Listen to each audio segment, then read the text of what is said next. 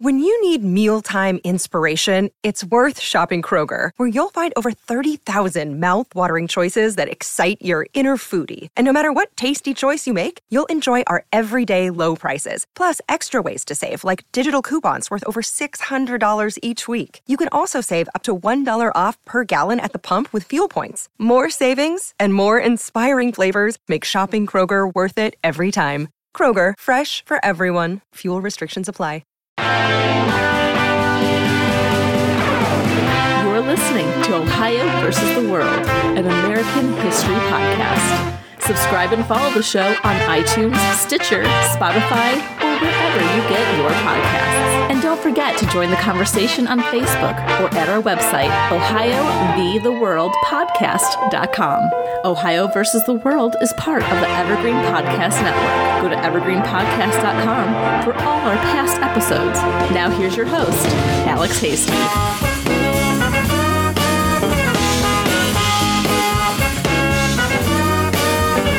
Welcome back, everybody. It's episode 8, Ohio versus Activism. And today we're going to be talking about Molly Church Terrell, African American activist, female activist. She was born in the year of emancipation, 1863, in the South, and died in Washington, D.C. in 1954 following the Brown versus Board of Education Supreme Court ruling, which she did play a hand in.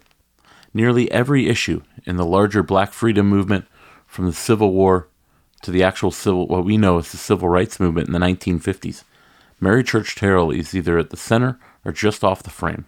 Born into slavery in Memphis, Tennessee, we'll follow her story north as she spends time in three varied and still progressive Ohio towns of Oberlin, Yellow Springs, Ohio, and Wilberforce. Mary's story of triumph and perseverance is really a story that is not known as well as it should be. These are the stories that we love to tell here on Ohio v. the World. We've got four guests. There have been two great books recently written about her after there hadn't been any books written about her.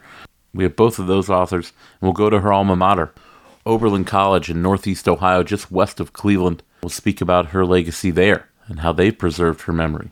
Don't forget, Ohio v. the World is part of the Evergreen Podcast Network. They've got a history channel that just added a great new show called Anthology of Heroes.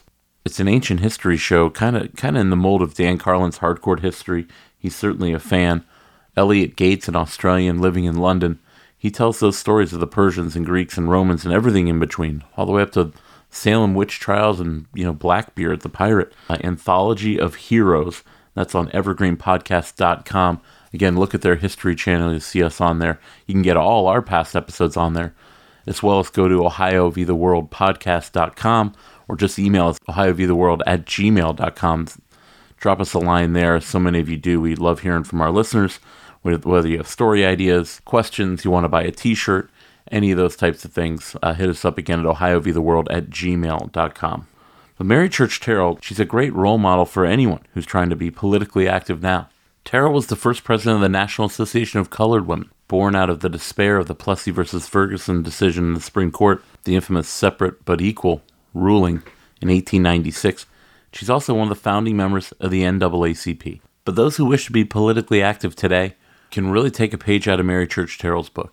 From the ups and downs, the perseverance it takes to make actual change in this country.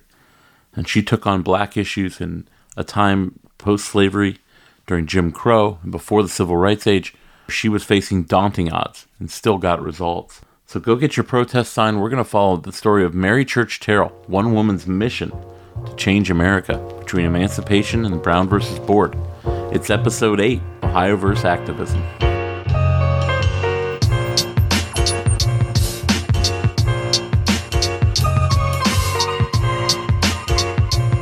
We're joined by four guests today to tell the story of Mary Church Terrell.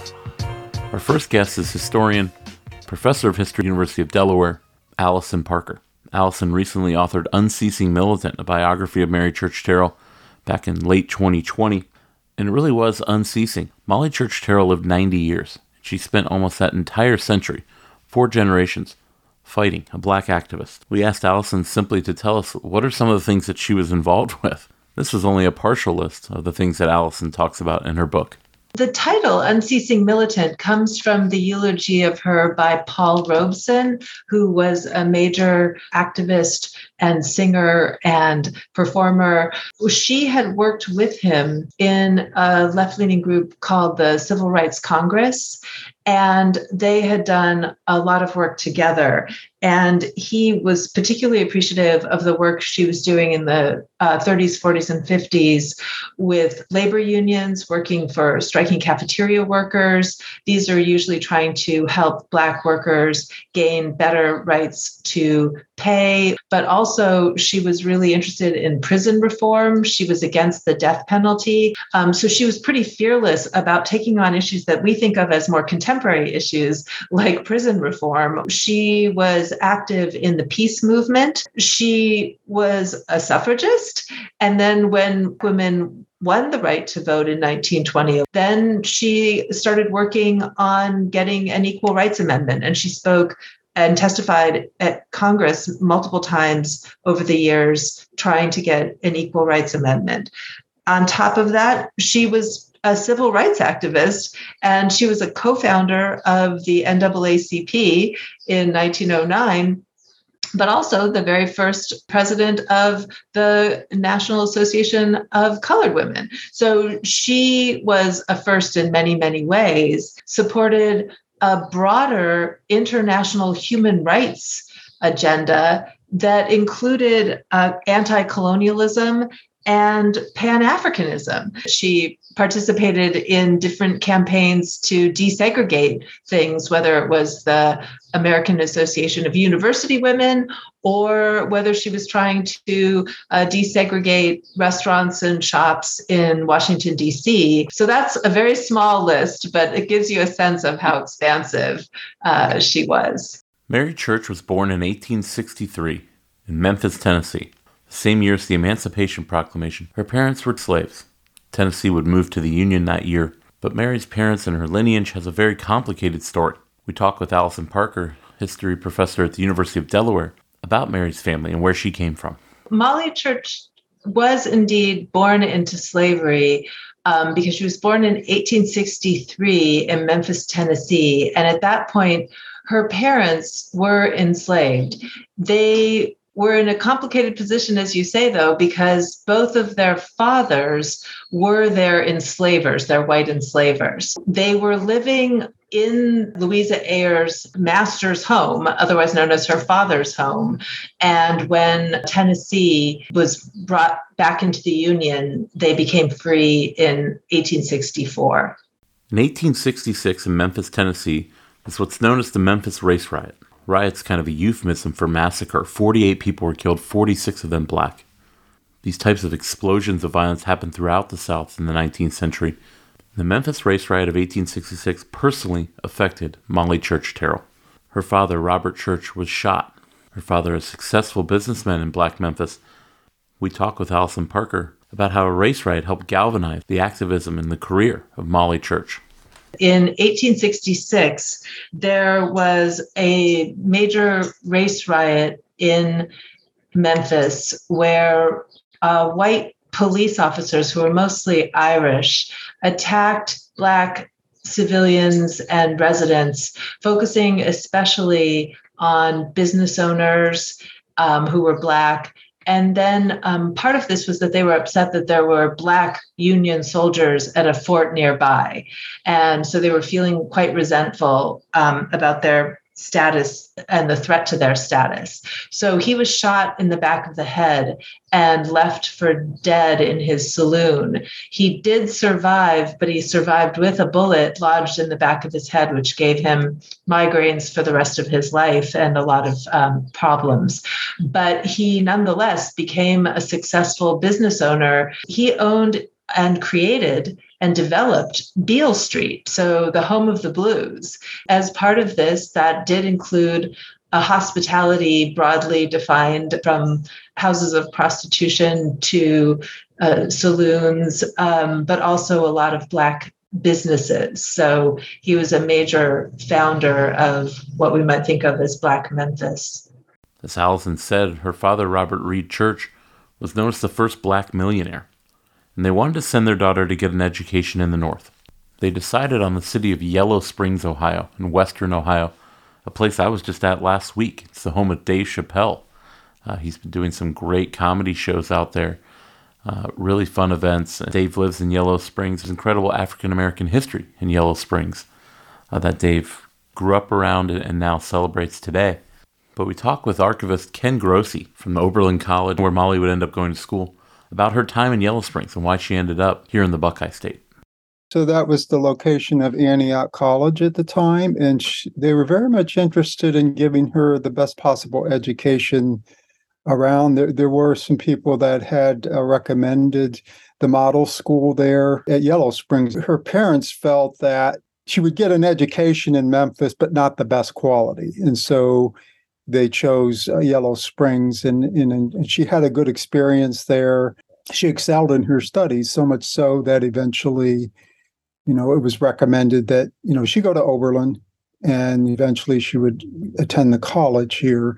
So yeah, I think it was a good choice for the family for for Mary that she ended up in Yellow Springs, uh, uh and apparently the the community was integrated such that she kind of fit in Yellow Springs still a little hippie commune of a town and outside of Dayton between Dayton and, and, Columbus. She moved from Yellow Springs to the city of Oberlin. Oberlin, west of, of Cleveland, about 35 miles, is still another very liberal town here in Ohio, anchored by Oberlin College, which has been around since 1833, America's first co-educational and really multiracial institution of higher learning. Our third guest is Ebony Johnson from the Oberlin College Library she was so great to talk with us and has so much knowledge about African American history at Oberlin and the story of Mary Church. We asked her about the history of Oberlin, founded in 1833, the alma mater of the subject of today's show, Molly Church Terrell. Oberlin was coeducational since its founding in 1833. So um, the college admitted its first group of women students in 1837, although only three of them graduated in 1841. In 1844, George B. Vashon was the first Black student to earn a bachelor's degree from the college, followed by Mary Jane Patterson, who's another kind of well known Oberlin alumna who graduated in 1862 with her bachelor's degree in education, making her the first Black woman to earn a degree from a college in the U.S. Mary Church moved from Yellow Springs to Oberlin to continue her education. She went to the prep school there, and we talked with our guest Ken Grossi archivist at, at Oberlin College about her time at Oberlin. She goes into the college, what type of student she was, a very active student, whether it's in debate, whether it was her writing, a very popular student as well, and a graduate of the class of 1884. Yeah, she she ends up coming to Oberlin and going to the public schools. You know, once she graduated from the Oberlin public schools, she enrolled in the prep department at the college, which was like a high school and then eventually enrolled in the regular AB course at the college. She was involved in monthly rhetoricals, which helped her learn her great skill of being a lecturer. Uh, she also noted that she uh, wanted time to enjoy Oberlin. And so we found out that Mary frequently went to baseball games and she actually kept score.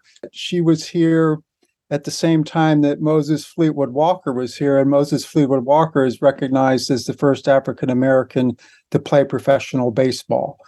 The library that Ebony Johnson works at, our guest, and, and Ken Grossi, has been renamed in 2018 the Mary Church Terrell Library on the campus of Oberlin.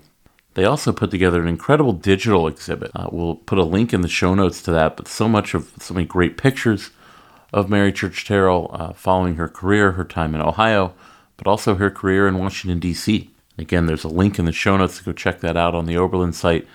Really cool work they did. There's a traveling exhibit uh, for Mary Church Terrell that they send around the state. But she graduates in 1884. She was a speaker at that commencement. We talked with Ken Grossi about her graduation and the culmination of her time in Oberlin, Ohio yeah the mission of tyranny was her her essay that she talked about you know and i think basically what she was saying was you know take your oberlin education out into the world and make the best of it you know you know do your best to um to work to make all people equal and so forth. I think that was really the the gist of it. She was um and she did that. You know, she did that throughout her life. Not only stated that she got a good education at Yellow Springs, but her time at Oberlin was very influential in her life going forward. And she, you know, from time to time would comment on that in her autobiography, in her diaries, and so forth about her experiences at Oberlin College.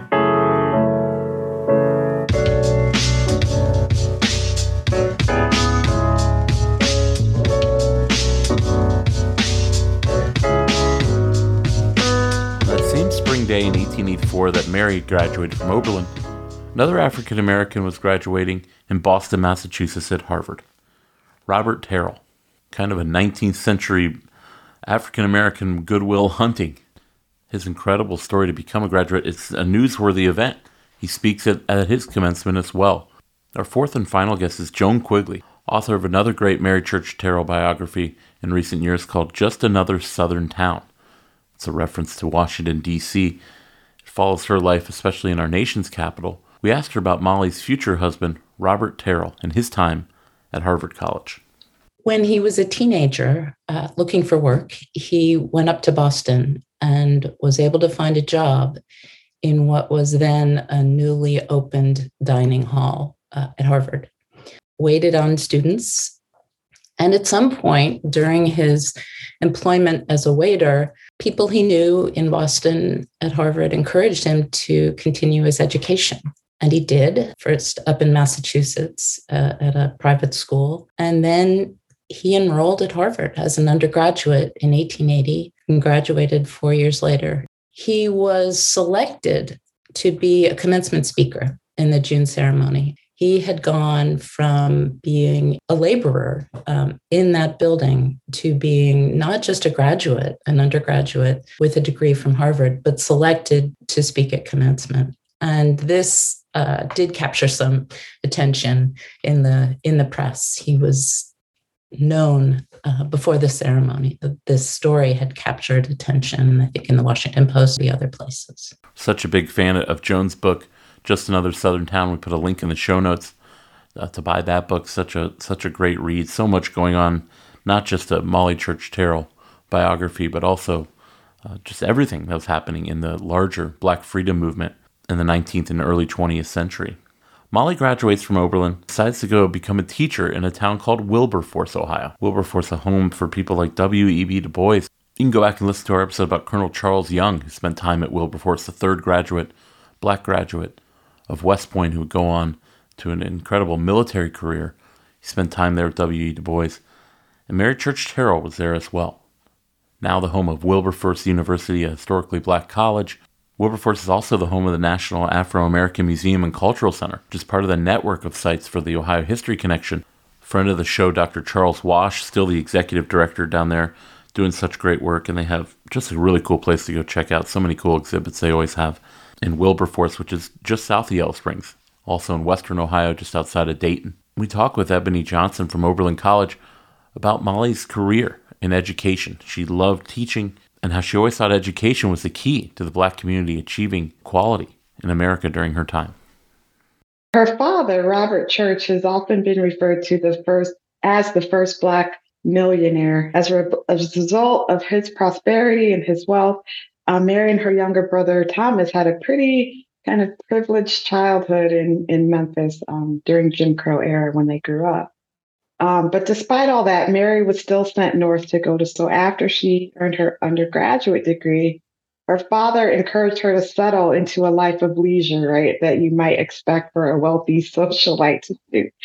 But Mary, as we know, she had other plans. In her autobiography, um, A Colored Woman in a White World, and she stated that she braved her father's disapprobation, right, to pursue this career as an educator that she so wanted to do. It was during this time that Mary Church also got her master's from Oberlin.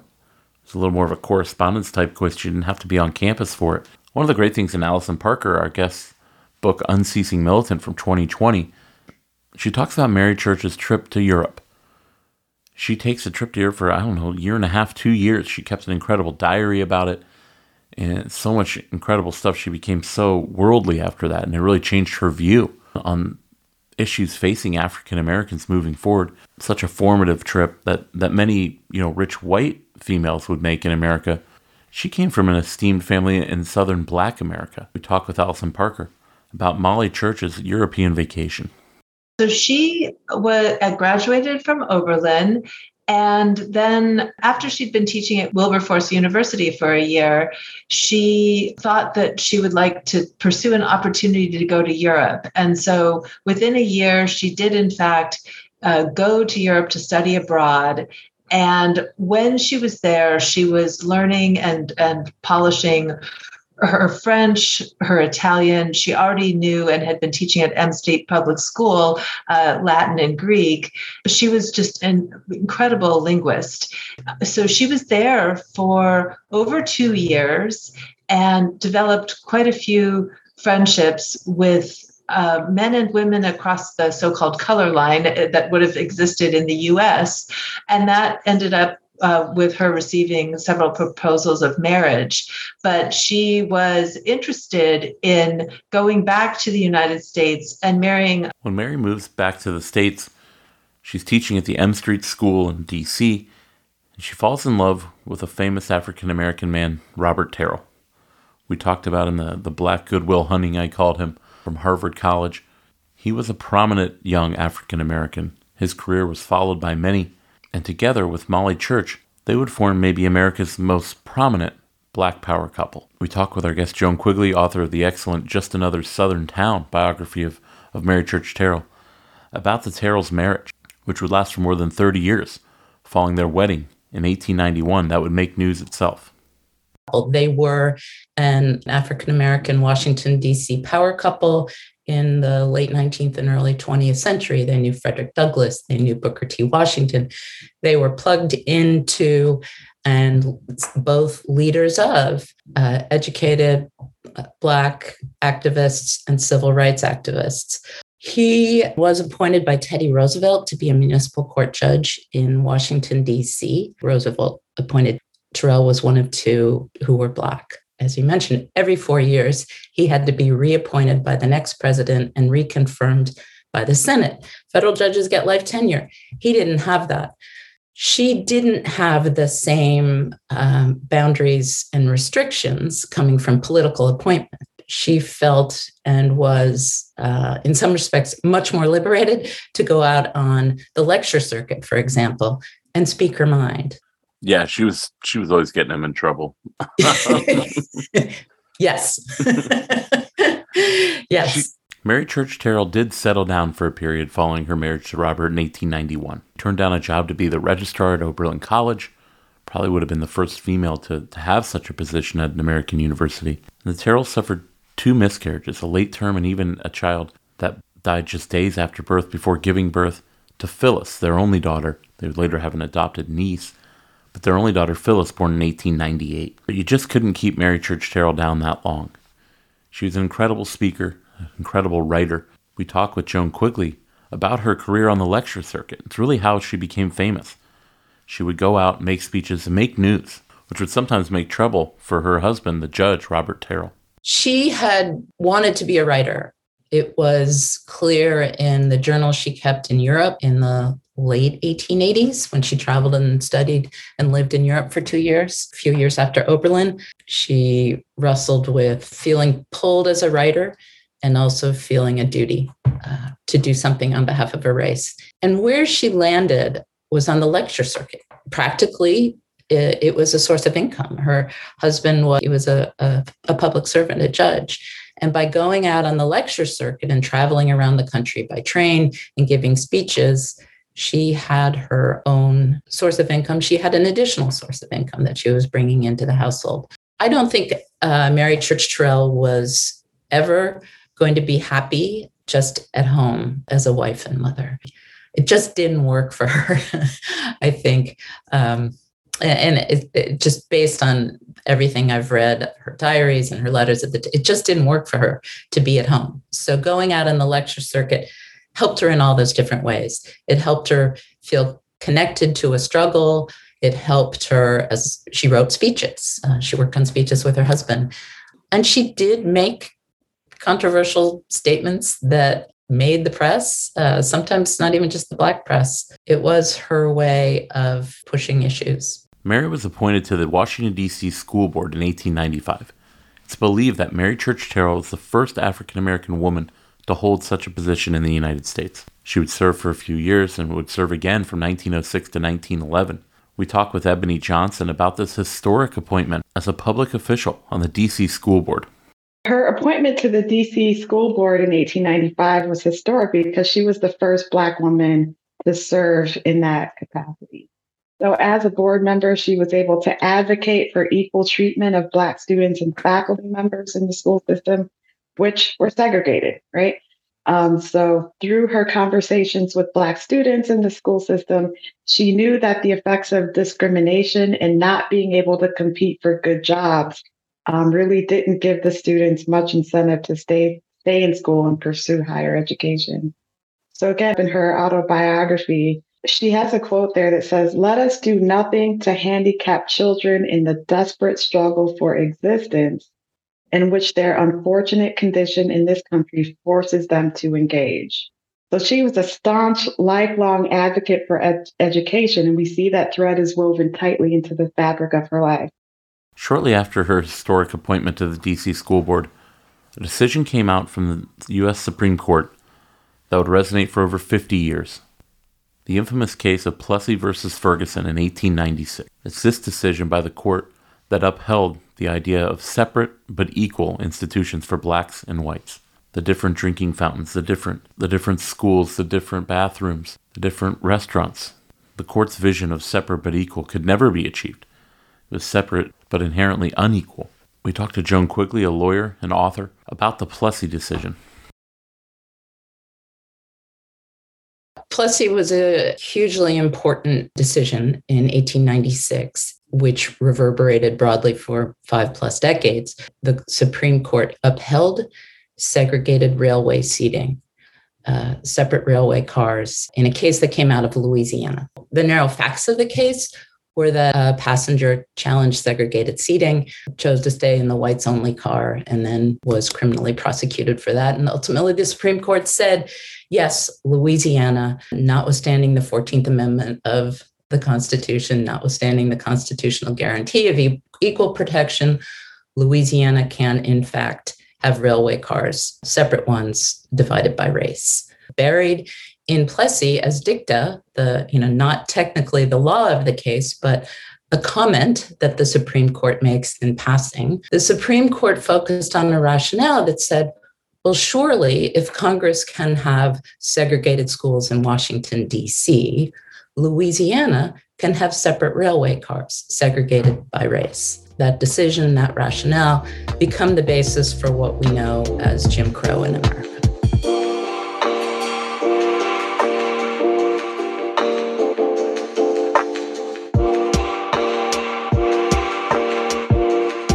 Mary Church Terrell at this point on the DC School Board. Mary Church Terrell, already a pretty famous activist in the African American community, just months after the Plessy decision, she would become the first president of a new organization, the National Association of Colored Women. The NACW would prove to be a big part of her life moving forward and all these injustices that she would fight against. A lot of times it was through her work with the NACW, but it was born directly out of that Plessy decision. We talked with Joan Quigley about Mary becoming the first president of the NACW. For Mary Church Terrell personally, uh, the decision had uh, an immediate effect, as it did on other other Black women in Washington, D.C. A few months later, that summer in July, women from all over gathered, and the result of it was the formation of the National Association of Colored Women. And Mary Church Terrell was elected the first president. At the end of this meeting in Washington, they went by train, I believe, to Harpers Ferry, West Virginia. Very resonant because of John Brown's raid. Several of them had ties to Oberlin.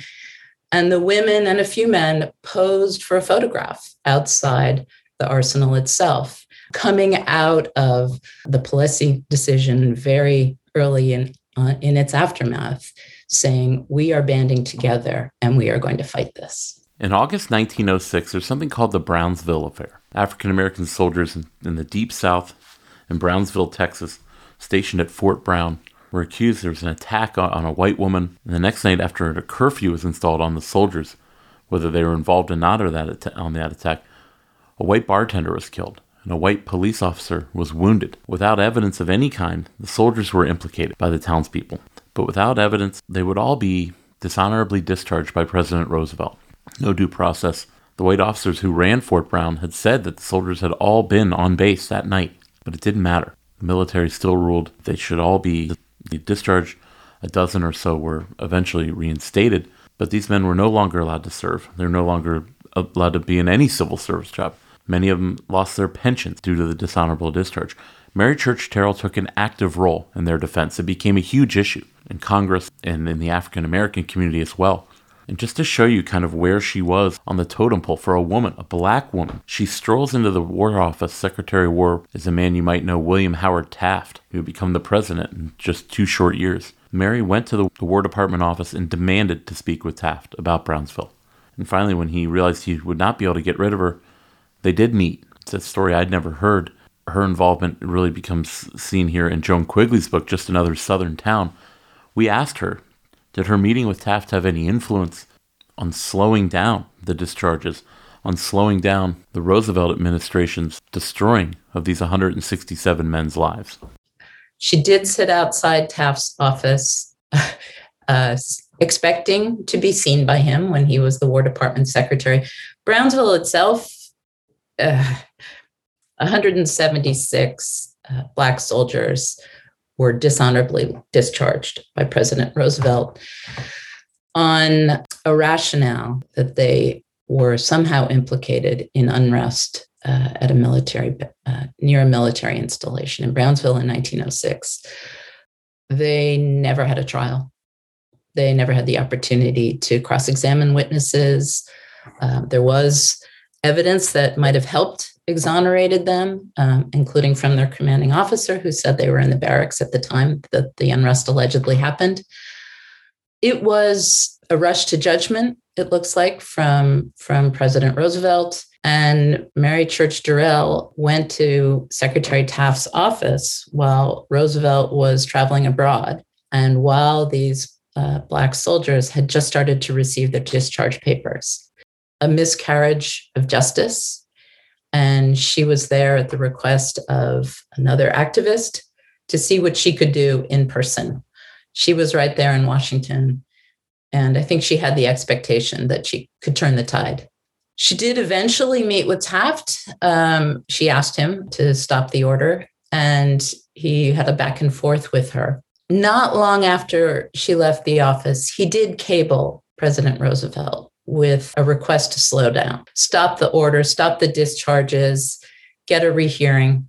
Taft didn't mention Mary Church Terrell in that cable, asking Roosevelt to slow things down, stop the discharges. But it did happen not long after he met with her. Um, Roosevelt, of course, didn't uh, stopped the discharges, didn't back down from a lot of criticism. They weren't just dishonorably discharged, they were barred from future service for, in, in the government as civilian employees, as mail carriers. It was a stunningly broad order. Did her meeting with Taft influence the Roosevelt administration's policies? Given the, the timing, it looks like there was an effect.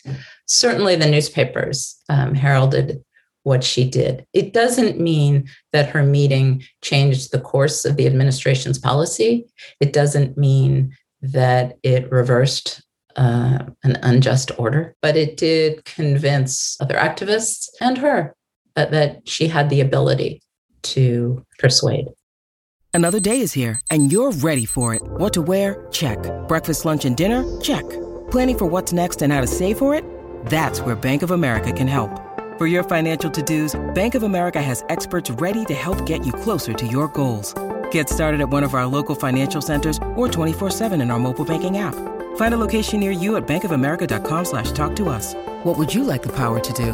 Mobile banking requires downloading the app and is only available for select devices. Message and data rates may apply. Bank of America and a member FDIC. At the center of any female activist story in the early 20th century is the fight for suffrage. You can go back and listen to our episode Ohio versus suffrage a couple years back, one of our best episodes, even on our YouTube page. You can go watch uh, that episode as well. A very important episode we did on the centennial of women's suffrage. And Mary Church Terrell, as you would expect, would be heavily involved in that fight. We talk in that episode about the famous 1913 rally for suffrage in Washington, D.C. Thousands of women turn out. Still take another seven years until women voted in their first presidential election, electing Ohio's Warren Harding in 1920. We talk with Alison Parker about the fight for suffrage. Mary Church Terrell would be on the steps of the White House protesting President Wilson. And just like any other important issue for women or African Americans during this time, Mary Church Terrell was on the front lines. With suffrage, she participated with white women in the different organizations that they founded to get the right to vote. But she also knew that Black women had their own take on why suffrage was important. And for them, the right to vote was important partially because they needed to to argue not just for their right to vote, but for their husbands, brothers, and sons' right to vote. Because even though the 14th and 15th Amendments guaranteed them those rights, by the time you get to the 1890s, they don't have them anymore in many parts of the South and sometimes elsewhere. And so she was always reminding white women about the limitations of their own project and their unwillingness to see that Black men, for instance, needed to be included among the list of those who were disenfranchised, right, who didn't have those rights. And so she was always interested in taking on whatever issue it was from as many angles as she could. So she marched in the National March in Washington, D.C., that was in 1913, the major suffrage parade. And it's uh, well known that Ida B. Wells defiantly inserted herself into the Illinois delegation and refused to be segregated. But what is less well known is that dozens and dozens of women, including Mary Church Terrell, also insisted on being uh, marching throughout the parade at different points. And she uh, also stood as an advocate and forced the organizers including Alice Paul, to let the Black sorority women in Delta Sigma Theta sorority to march as a unit as part of the college women. Sadly, many of these issues that Mary Church Terrell found herself involved in are still issues today. One of those was the anti lynching bill that she tried to push through Congress to, to, make lynching a federal crime. It's a law that would be stopped multiple times by Southern filibusters. It wouldn't actually pass until this year, once Joe Biden signed it into law in March, the Emmett Till Anti Lynching Act. But Molly spent a lot of time fighting beside Ida B. Wells, a very famous African American activist who gets so much credit for pushing anti lynching legislation. But Mary Church Terrell was ju- nearly just as involved, and they were both sparked by the lynching of a friend of theirs in Memphis. So much of this goes back to injustice that she suffered in Memphis, Tennessee, her friends and her family. We talk with Alison Parker from the University of Delaware and author of Unceasing Militant about Mary Church Terrell and the struggle for anti lynching laws. One of the striking things is that both Ida B. Wells and Mary Church Terrell were activated by their experience of having their friend, Thomas Moss, lynched by a white mob in Memphis, Tennessee, along with two of his other business compatriots. Um, they had a grocery store that was in competition with a white grocery store across the street. And this was basically punishment for their success. And this opened both of them to seeing lynching as completely arbitrary and as about trying to destroy any success and power that African Americans might achieve in the US rather than as the trope and the false stereotype that whites promoted, which is that it was somehow limited to Black men who had supposedly raped white women.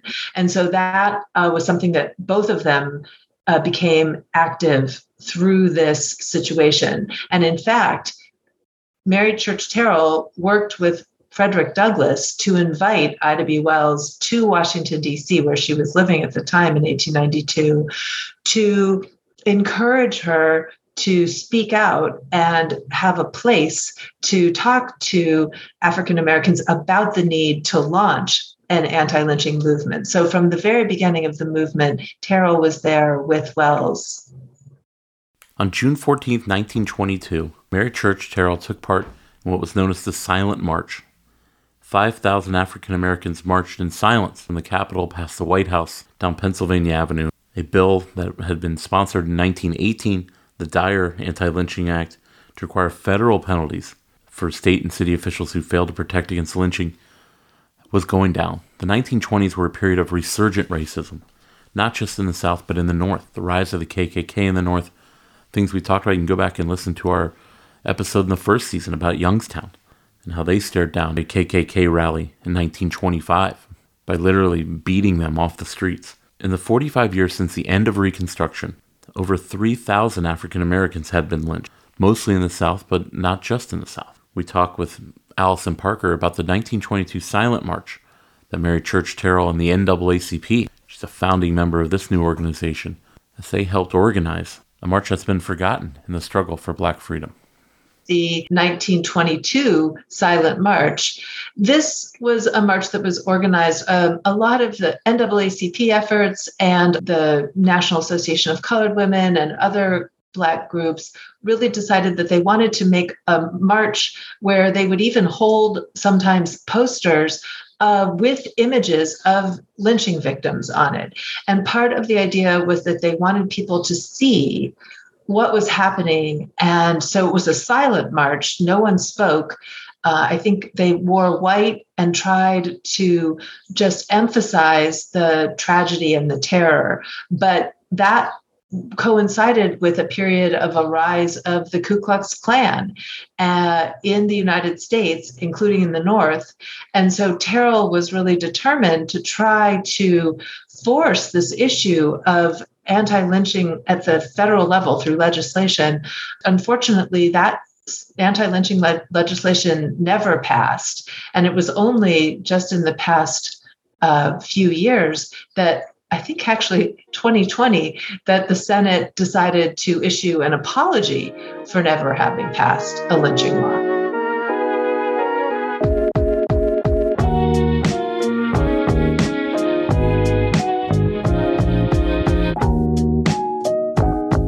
One year later, in 1923, the Daughters of the Confederacy were attempting to build what was called a Black Mammy Monument on the U.S. Capitol. A black mammy, the slave caretaker uh, of a white master's children.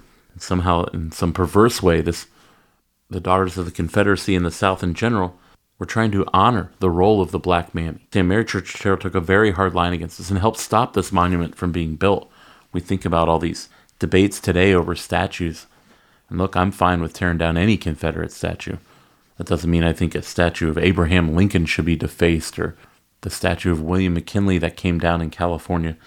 But Mary was on the front lines in 1923. In the 1920s is a time when many of these statues that we find problematic today were built, explaining to a white audience why a statue honoring an African American on the Capitol, why would black people fight against that? People in the 20s couldn't understand it.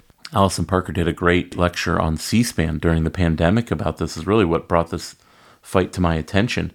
Sam Mary Church Terrell, she wrote an incredible op ed, but it starts Colored women all over the United States stand against the idea of creating a black mammy monument in the capital of the United States. The condition of the slave woman was so pitiable, hopelessly helpless. It's difficult to see how any woman, whether white or black, could take any pleasure in a marble statue to perpetuate her memory. We talk with Alison Parker about Mary Church Terrell's fight against the Black Mammy Monument on the Capitol. In the early 1920s, this is this time of a rise of white supremacy, of the KKK, but also of a nostalgia for slavery and this a white myth that black people enjoyed being enslaved and that they were part of a happy family of whites and blacks together and a lot of that nostalgia focused on the figure of the so-called black mammy and this idea that black women uh, loved their charges, their white charges, which they may indeed have done, but almost to the exclusion of their own Black children. And so there was this fiction that white women were participating in. And so it was the United Daughters of the Confederacy. These women got the Democrats from the South to put forward a bill to build a so called Black Mammy monument on the national Capitol uh, grounds. And this was such a horrifying thought to Terrell and many of her contemporaries. Uh, in her case, her grandmother's and even her mother played the role of being a so called Black mammy in that she nursed white children. And the idea that these women would be lauded in this very stereotyped and incredibly demeaning way um, was so offensive to her that she launched a major campaign. She wrote a very searing editorial in the paper that got picked up from DC and syndicated across the nation. And she and others really just said it's not okay to take this mythical figure who was likely raped by her white master, who was not allowed to be a mother to her own children and was separated through sale, right, on many occasions. How this could possibly be something that we would celebrate, she said, I just don't know. And these articles did get syndicated in white papers as well and did generate enough of a an awareness that this was potentially problematic, that the bill did, in fact, get tabled in the House. And so it didn't go through, fortunately. But it does show why it matters that we have monuments and what man- monuments can mean. And her point was that this would be an affront to all Black Americans who would be confronted with this horrible reminder of slavery, but in a way that was even more offensive because it was designed to celebrate it. Joan Quigley's book, Just Another Southern Town, the title is about Washington, D.C., where she lives, and a lot of this book takes place, And a lot of Molly Church Terrell's activism takes place in her hometown of D.C. Washington, D.C. was segregated. It was our nation's capital, but it set an example. It might be considered a northern town these days, but certainly not in the 1920s 30s, and 40s. And following the war, it became a problem noticed by white politicians. The treatment of black and brown delegations and their ambassadors in the city was reprehensible. It reflected incredibly poorly on what was supposed to be this beacon of democracy, especially following the war, when Washington, D.C. kind of became the world's capital, the Western world. We talked with Joan Quigley, our guest and author, about segregation in Washington, D.C., and how it became a problem for the United States globally. Washington D.C. in the in the early 1950s, um, when Mary Church Terrell started her challenge to segregated DC restaurants, Washington was a southern city. It had segregated restaurants, segregated movie theaters, segregated hotels. Only white women were employed in department stores. At the end of World War II, Washington had also emerged as the global center of democracy. It was that post war moment when uh, the United States had emerged as, as a world power. Segregation in Washington, D.C. at the end of World War II in the late 40s and early 50s was a geo political liability because, as you mentioned, there was the, the hypocrisy. Then there were also geopolitical ramifications when diplomats in Washington with dark skin were treated as if they were American blacks. To activists after World War II, it was definitely a priority, uh, desegregating Washington, D.C., including with Mary Church Terrell at the forefront, because that global geopolitical weakness of having a Jim Crow capital was, they knew, um, something they could exploit. The desegregation of Washington, D.C. in the 1940s and early 1950s became Mary Church Terrell's final struggle. She called it her most difficult battle. She's in her late 80s at this point. She's somebody who should be resting at home, but instead she's on the streets. She's picketing restaurants. She's picketing department stores. All these department stores in black neighborhoods that only had white workers, restaurants where African Americans were not allowed to dine, hotels. Mary Church Terrell and her fellow activists decided to stage an intervention, Thompson's Restaurant in Washington, D.C. This would lead to a, a Supreme Court case involving Mary Church Terrell and Thompson's Restaurant. We talked with Joan Quigley about their plan to bring segregation in our federal capital under the national spotlight. Thompson's restaurant uh, in Washington, D.C. was a cafeteria a few blocks from the White House. It's the kind of place where you go in with a tray and you food's behind glass and you pick what you want and pay for it and go sit down. Mary Church Terrell went into Thompson's restaurant with, uh, I believe, three other activists on January 27th, 1950. Their plan was to go into a, a segregated Washington restaurant and ask to be served. And if they were denied service, they would use that uh, as a test case to file a test case to challenge uh, segregated seating in Washington restaurants and waited in line with their trays. A few of them made a l- little bit of progress down the line, and the manager came in and stopped their progress and refused to serve them. There was a little back and forth between uh, Mary Church Terrell and the manager, and left the restaurant without being served and used that as the basis for challenging segregated Washington restaurants.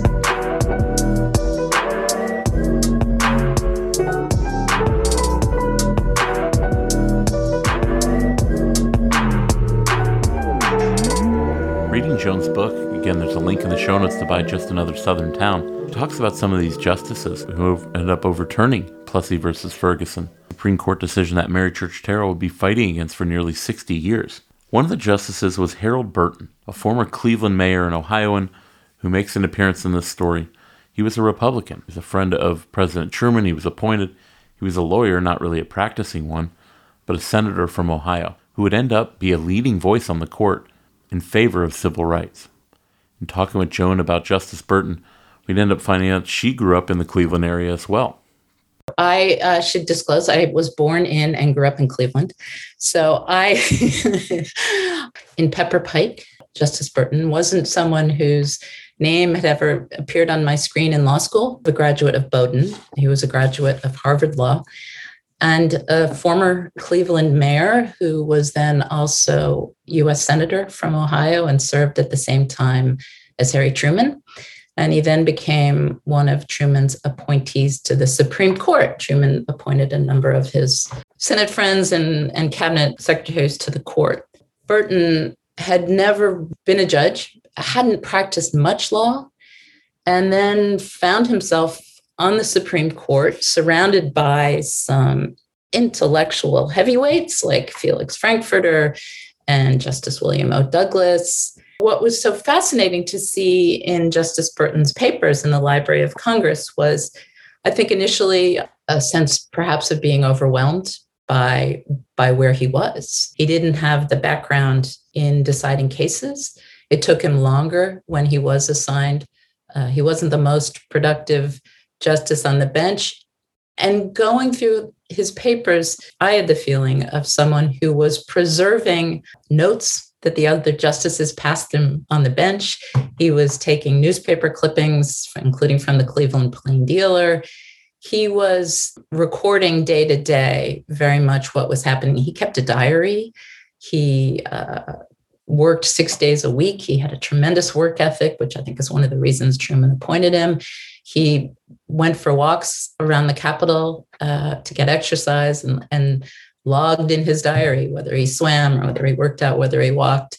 Um, just, uh, I think, um, kind of a surprise to me, an early advocate of civil rights. From the pre Brown cases, it looks like from the conference notes and the draft's opinions, a steady and stalwart supporter of, of civil rights on the on the court. And I think at one point in one of the conferences that justice had after, after one of the uh, pre Brown decisions, even referenced some issues with which he dealt as Cleveland mayor, um, might have been integrating nurses in a hospital. And he was also a, member of the NAACP uh, in Cleveland, a Republican and a World War I veteran. In June 1953, the Supreme Court would decide the Thompson case, Mary Church Terrell's restaurant case in Washington, D.C they would decide unanimously that it was illegal, unconstitutional. The segregation of Washington restaurants and accommodations would end. Mary would be eating in that restaurant days later and be on, on the front page of the paper. But the role of Thompson in the larger struggle that would lead to the Brown versus Board of Education decision one year later is kind of lost to history. Joan Quigley's book kind of Joan Quigley's book is really the first time I knew about this case and its role in ultimately changing segregation laws across the country. We talk with Joan Quigley about the importance of Thompson and Mary Church Terrell's unanimous victory at the U.S. Supreme Court. Why isn't Thompson more known?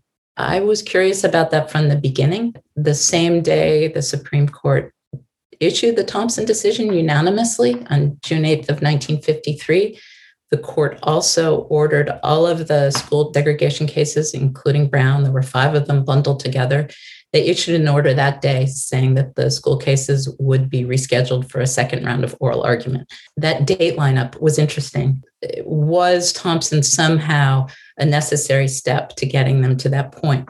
And it's true that Thompson was narrowly confined to both the location of Washington, D.C., and to the specific laws on which the case was based. And they were Reconstruction era DC ordinances that prohibited segregation in public facilities. On the other hand, the justices were wrestling, obviously, with the school cases. They weren't ready yet to deal to, to issue the Brown decision. They were struggling and divided internally. They were concerned about the implications of integrating public schools across the country. And along comes this relatively low profile decision, which deals with the issue that's right outside their doorsteps. Nine justices who have been in and around Washington, D.C. for a long time. They'd worked in the Senate, the senators, some of them had served as you know, high level cabinet officials. Uh, they were politicians, some of them, many of them. They'd run for election, they'd served at the high levels of government. They were familiar with what was happening in Washington, D.C., with the architecture of Jim Crow in that city, and with the liabilities that that posed. Look, the U.S. Supreme Court has made some bad decisions over time. We've talked about Dred Scott on this on this podcast before. The Korematsu decision in our Japanese internment incarceration episode last year. One of my favorite episodes we've done. Go back and listen to that one, Ohio versus incarceration. But Plessy versus Ferguson is right there at the top, separate but equal. Basically legalized Jim Crow.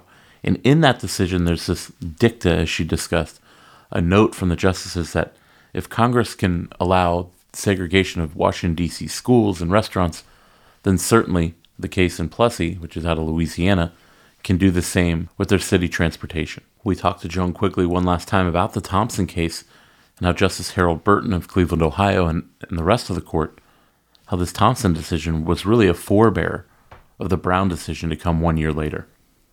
Thompson gave the justices the opportunity to reach back to that rationale in Plessy. Not explicitly, not on the face of the decision, because they don't cite Plessy in the decision, but they they knew, and especially I think Justice Douglas knew that there was that problematic language in uh, Plessy versus Ferguson about segregation in the nation's capital. That rationale at the heart of Jim Crow that said if Congress can have segregated schools in Washington, segregated railway cars in Louisiana are not a constitutional problem. Mary Church Terrell's case gave them the opportunity in a very limited way to make a decision to get at that notion of the segregated capital without going near schools, without all of the emotional difficulties and the legal difficulties that came with integrating schools. Because, as I'm, I'm sure you know, one of the school cases bundled with Brown dealt with segregated schools in Washington, D.C. There were five, one of them was Washington schools. They very quickly took Mary Church Terrell's case, decided it on an expedited basis, told the NAACP, no thanks, we're good. We don't need you to file to the court brief. We don't need you to participate on this one. And they issued a unanimous decision, which had the effect virtually immediately of just what Mary Church Terrell and the activists wanted of saying segregated restaurants in the nation's capital are not okay. Within a few days, restaurants in Washington started serving. Mary Church Terrell went back to Thompson's restaurant. They served her. Journalists, photographers were there to record the whole thing.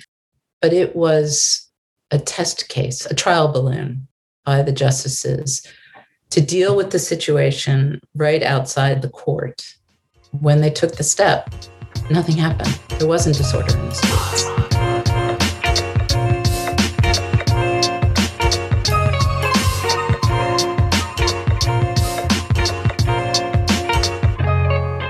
The famous Brown versus the Board of Education of Topeka, Kansas case was decided unanimously by the Supreme Court in May of 1954.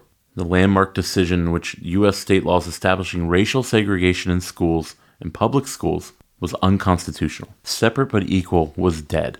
Separate was inherently unequal, and the court recognized that under their new Chief Justice Earl Warren. Mary Church Terrell was alive to see it. Although she would die later that year at the age of 90, Molly Church is pictured holding the newspaper. Her lifelong struggle against segregation had a watershed moment. We talk with Alison Parker, historian and professor at the University of Delaware, about Mary Church Terrell and the Brown decision. Yes, she was alive and was is photographed with the headlines from the 1954 decision.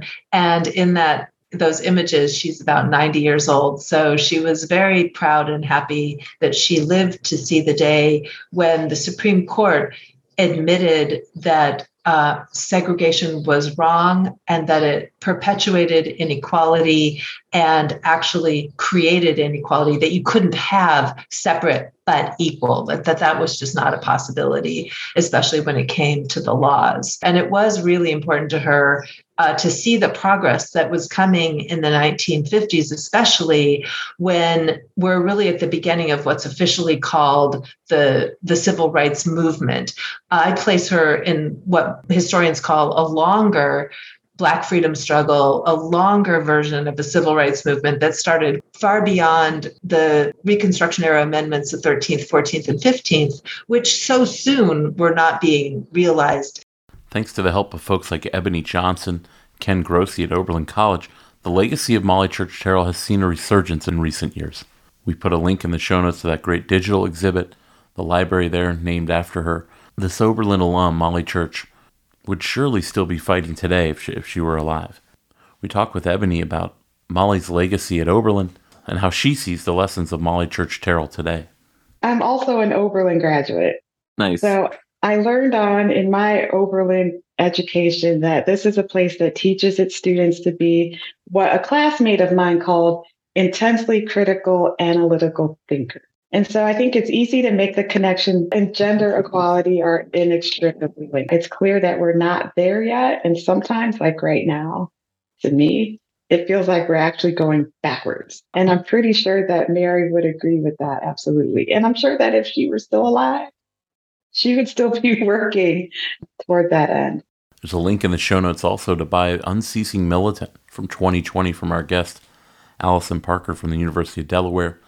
Alison's a history professor, and also she's got some, some great shows that she did on C SPAN talking about Molly Church as well. But we asked Alison, what can today's activists learn on the left and the right from the story of Mary Church Terrell?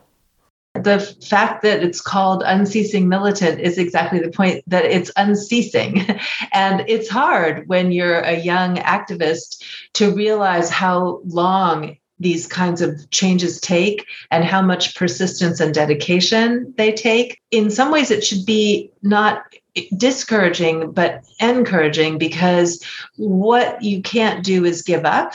And what you need to do is act on multiple fronts at once. She believed in taking on these issues in a whole variety of ways, but it was never just a, well, I'll try this one thing, and if it doesn't work, I'm going to give up. and so I think that what you need to think about as a young activist is that you don't want to give up and that you need to think of it as something that can be multifaceted, that you're going to take this on in a variety of ways. And you shouldn't shy away from coalitions, even as you see the limitations in the partners that you're working with, because you can also do other kinds of work separately from the people you're trying to work with together. As we close today, we're joined again by Joan Quigley, lawyer and author of the excellent book Just Another Southern Town. If you just look at Molly Church's gravestone, 1863 to 1954, two landmark years in the black struggle emancipation to Brown versus the Board of Education. The idea of someone like Mary, who was born into slavery, and then sitting there and reading the paper after the Brown decision is really inspirational. We go back and we talked about Mary Church Terrell came from a family of wealth. She didn't need any of this. Her husband ended up being a judge. She had all this money down in Memphis that her family had. She didn't need to do any of this, but she took her privilege and she turned it into effective activism. We talk with Joan Quigley about her legacy. Well, Mary Church Terrell was born in 1863, the year of the Emancipation Proclamation, and she died in 1954, not long after the Supreme Court decided Brown versus Board of Education. So her the natural narrative arc of her life was from the Emancipation Proclamation to Brown.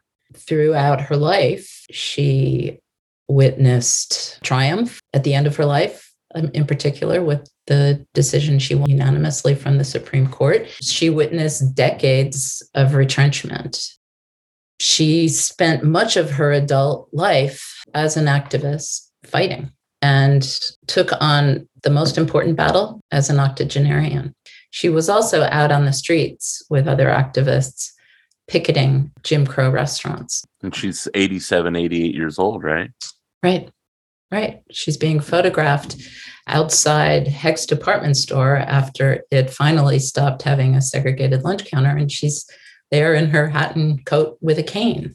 I think what resonates anew is how something like a Supreme Court decision can resonate, like the Plessy decision can resonate and reverberate for more than 50 years. It takes time and new justices on the court, and it takes persistent effort to turn the tide.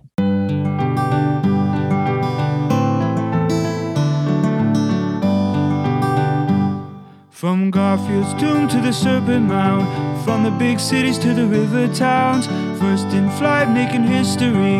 There's so many books you need to see. I like reading, and I like reading. Tippecanoe and Tyler too, from the Queen City to Lake Erie Blue. Edison and a man on the moon. So many books, which will we choose? I like reading. I like reading.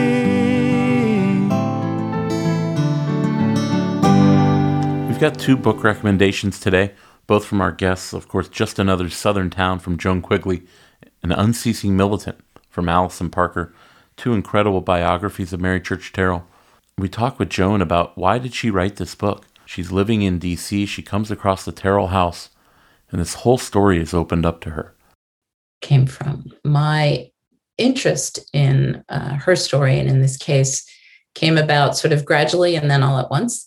Um, I'd always been interested in the civil rights movement. Thought at one point I would be a civil rights lawyer. That's why I wanted to go to law school. I didn't know Washington D.C had segregated restaurants. And um, I had lived in Washington on and off for a few decades at that point. And I wondered, 1953, that's a year before Brown. Why haven't I heard of this decision? I liked constitutional law when I was in law school. Uh, there was a lot of the law school curriculum that I really thought was not very exciting, but con law, I liked. Con law, I paid attention to. Why didn't I know about this decision? Why didn't I know about segregation in Washington, D.C.? I had been a lawyer for the federal government, you know, in the areas where she was waging her her struggles uh, just a few blocks from Hecht's department store and, and I also realized that much of the research was in Washington uh, which is helpful because most of the Supreme Court justices at the time, their papers were at the Library of Congress.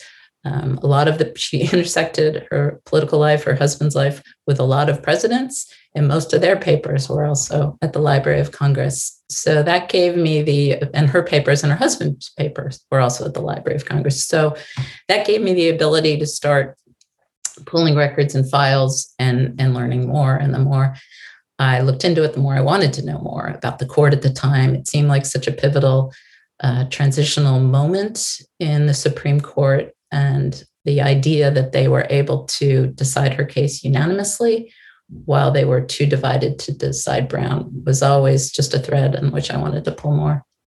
Thank you so much to Joan Quigley for joining the show. And our other book recommendation, Unceasing Militant by Alison Parker. We talked with Alison just about the research for this book. It's a story, like we said, that is, is not seen enough attention. And how do you find enough information to write such a detailed and, and interesting book? These primary sources that she found, she working with, with Oberlin and other colleges where Mary Church Terrell's papers are, and, and she's so linked to all these events from from Reconstruction through Jim Crow through the 1920s into the civil rights, the early civil rights movement. We talked with Alison Parker about her research on this book. Well, it was an exciting thing to write Mary Church Terrell's biography, and there are some major holdings of her work that um, were crucial, including the Library of Congress and Howard University, as well as the University of Memphis, uh, hold the church family papers and then the Terrell papers. But one of the things that I was uh, very fortunate to be able to do is also to meet the Terrell's family and be able to get access to some additional papers and uh, diaries and love letters between her and her husband, and some other things that were really crucial in expanding on a sense of who she was as a person and how her personal life connected with her public and professional and political life. And um, in that case, those were the papers that we ended up helping to facilitate the donation to Oberlin College. So that was an exciting moment of being able to take those papers and know that they would be saved and preserved in such good in, in such a careful and good way by the o- Oberlin archivists. Thanks to Alison Parker for joining us, two great authors with two great books on, on Molly Church Terrell. Uh, thank you so much for joining us. There are links in the show notes to buy those books. And a special thanks to Ken Grossi, the archivist at Oberlin College, and Ebony Johnson, her work with the uh, Mary Church Terrell Library. And thank you so much to them for joining us. We could have talked to all four of these guests forever. I mean, they're so interesting in their knowledge of Mary Church Terrell's story and her legacy and the work they've done to help preserve that and promote it. Very important work, and we really appreciate everything they did everything they brought to these interviews with us. That'll do it for today. Again, thanks so much for joining us. Follow us on Facebook, Instagram at Ohio View the World Podcast. We're even on Twitter at Ohio View the World. We're not as active on there as we'd like to be. We're part of the Evergreen Podcast Network. Go to evergreenpodcast.com. Check out all their history shows and all our old episodes are on there as well for you to enjoy. We've gotten so many great messages from folks that are just discovering the show and going back and listening to the entire archive. We're coming up on 100 episodes, so we got to get a plan together for to how to celebrate that hundredth. I'm not sure if it's this season or the start of next. Uh, we'll go back and find that out for you. But thank you so much, and again, rate and review the show. Uh, we said we'd read one on on here, and thanks to RBLYS who wrote. As a lover of all things history, I enjoy this approach. I like how Alex uses a variety of resources to tell the story. I'm a new listener, and this will be a podcast tops on my list. Thanks so much. Get on there and rate and review the show on iTunes or wherever you listen to your shows. Spotify has a review uh, that you can get on as well. Uh, and that helps really bump us up the ratings. And thanks so much for listening. It really makes all the hard work that we put into the show worth it to know that so many of you out there are listening and sharing our episodes. We'll be back next time with an episode that we've been trying to put together for a long time. You can hear it in our I Love Reading song. Thomas Alva Edison, the inventor of, of light, the inventor of so many things, his incredible story we'll bring to life. Born here in Ohio, we'll talk about Edison's career with the leading Edison scholars in the, in the United States and try and bust some of those myths of Thomas Alva Edison, one of the most famous Ohioans, if not one of the most famous Americans. looking forward to bringing that one to you here in two weeks. We've got a few more episodes left as we continue the second half of season seven. Thanks again to everyone for listening to Ohio versus the World. Enjoy the rest of your summer. We'll see you in a couple weeks.